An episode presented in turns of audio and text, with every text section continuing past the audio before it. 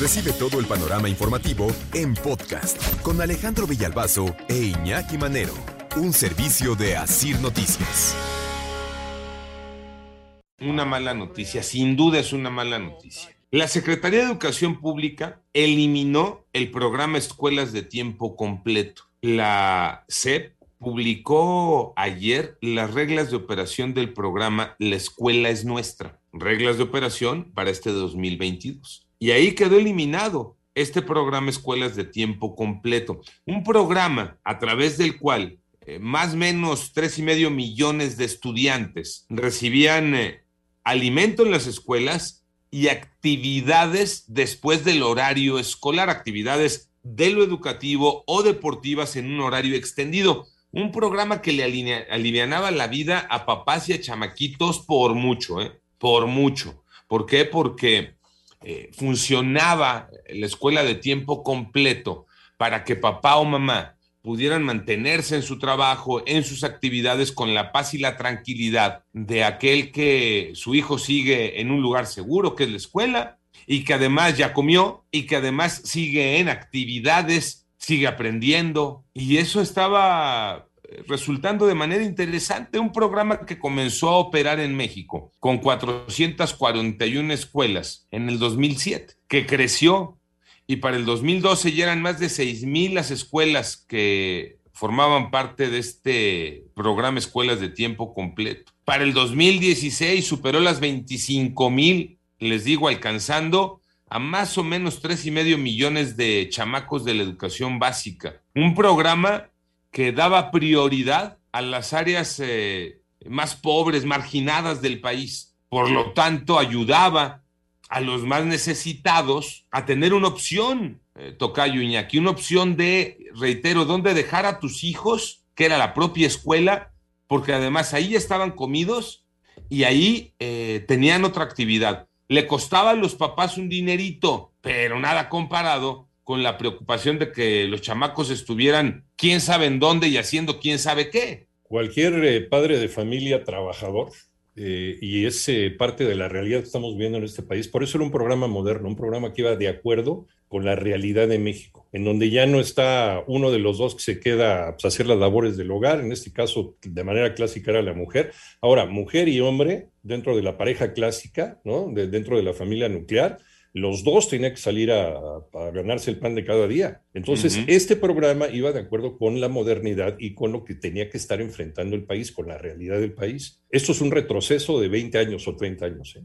De acuerdo, este horario de tiempo, este horario de tiempo completo dejaba a los niños hasta seis horas o en algunos casos hasta ocho horas al día en las escuelas. Chamacos que están acostumbrados a ir a la escuela, eh, hay pobremente cuatro horas y media, de 8 a 12 y media, se quedaban dos horas más, o en algunos casos tres horas y media más, llegando a las 8 horas, y eso permitía a papá o mamá, o a los dos, como ya lo destacábamos, seguir en lo suyo, en sus actividades, con la paz y la tranquilidad de que el chamaco esté en la escuela y no con la preocupación de quién va a pasar por él, quién me va a hacer el favor, quién lo va a recoger, quién le va a dar de comer, qué va a estar haciendo en la casa.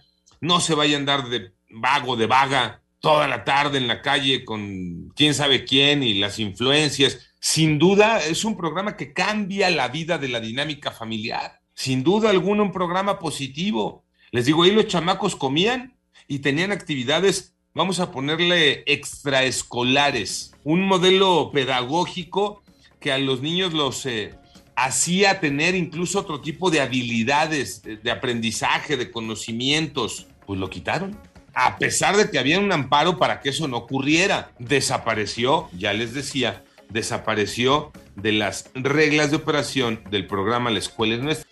Ya destacábamos las bondades de este programa Escuelas de Tiempo Completo para la dinámica de la familia. Había resultado, había resultado bien. A muchos chamacos les estaba dando la oportunidad de seguir aprendiendo, de tener eh, la comida ahí en la escuela, mientras papá, mamá, los dos seguían en lo suyo, que es la chamba, el trabajo, y no estaban preocupados por dónde va a estar, ¿no? Con quién se va a quedar, quién les va a dar de comer, por estarle pidiendo el favor a la abuela, a la tía, a la prima, al hermano, a la vecina, a la comadre, comadre, ayúdenme, pase por aquel, ¿no? pero lléveselo a su casa, comadre. Con todas las broncas que eso empieza a provocar también en una dinámica, ya sea familiar, vecinal, de compadrazgo, porque tres días, uy, la comadre es feliz de pasar por su, por su ahijado. Yo voy por mi ahijado, comadre. Usted no se preocupe, a los tres días ya no aguanta el ahijado y lo quiere sacar a patadas.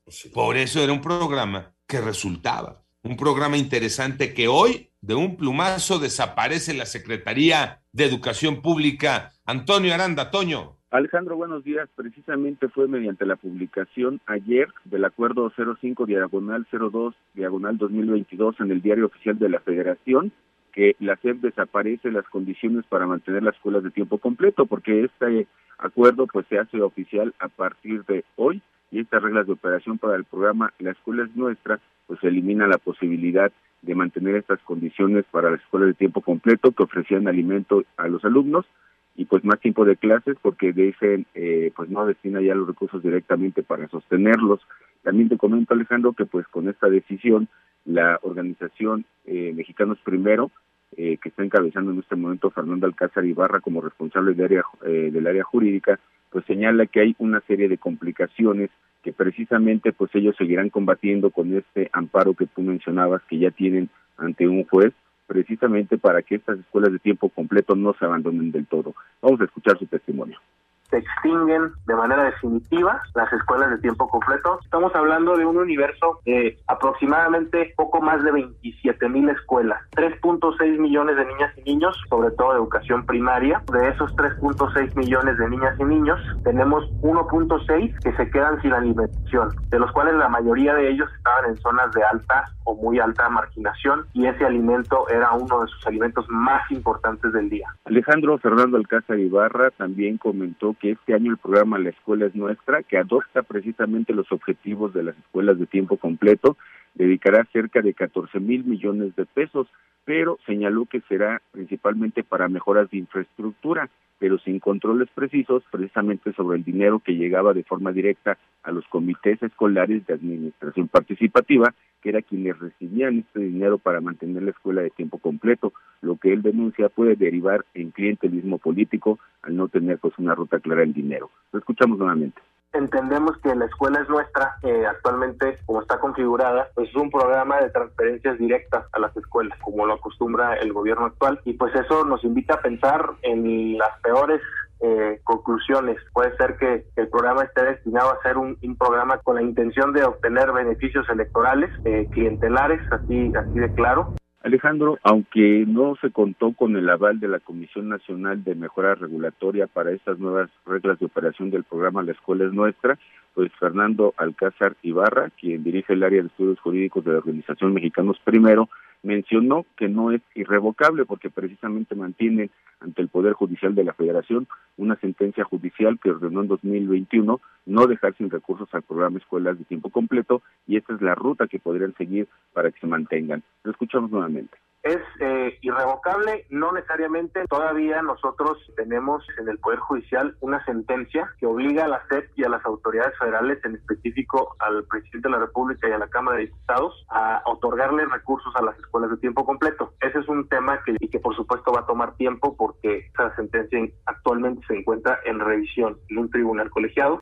Oye, Toño, decíamos ahorita en la plática, en el contexto, un programa que a las familias, les, eh, les ayudaba, les apoyaba, les daba otro contexto a, muchas familias en eh, situación además de, desventaja, de, de marginación, de pobreza. Estamos hablando eh, 13 punto y medio millones de niños eh, que estaban en, esta, en este beneficio del programa Escuelas de Tiempo Completo. ¿Qué dicen los padres de familia después de esta decisión de la Secretaría de Educación Pública de cancelar este programa, Toño? Eh, pues considerando, Alejandro, que estas reglas de operación toman vigencia a partir de hoy, pues algunos padres de familia tienen incertidumbre de qué va a suceder precisamente con estos horarios extendidos para la escuela de tiempo completo.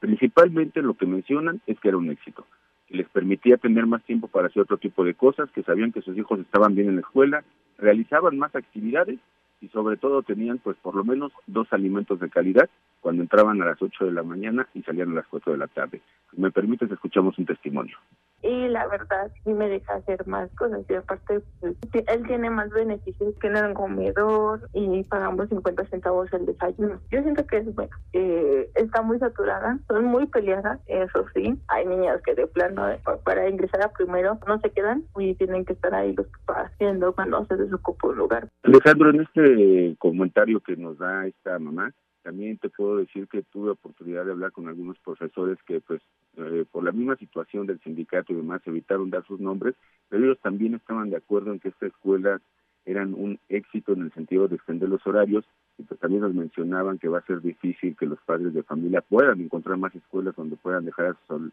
a sus hijos de manera extendida si este programa se desaparece. Fíjate que hay un trabajo del Banco Mundial, precisamente un estudio sobre estas escuelas de tiempo completo y te habla de los beneficios, de las bondades de un programa de estos. Eh, nos dice, por ejemplo, que eh, este programa Escuelas de Tiempo Completo en México permitió golpear directamente al rezago educativo grave. Dice el Banco Mundial, estudiantes con tres años o más de edad estuvieron eh, en la educación primaria. Eso quiere decir, extendió el tiempo de que los chavos van a la escuela.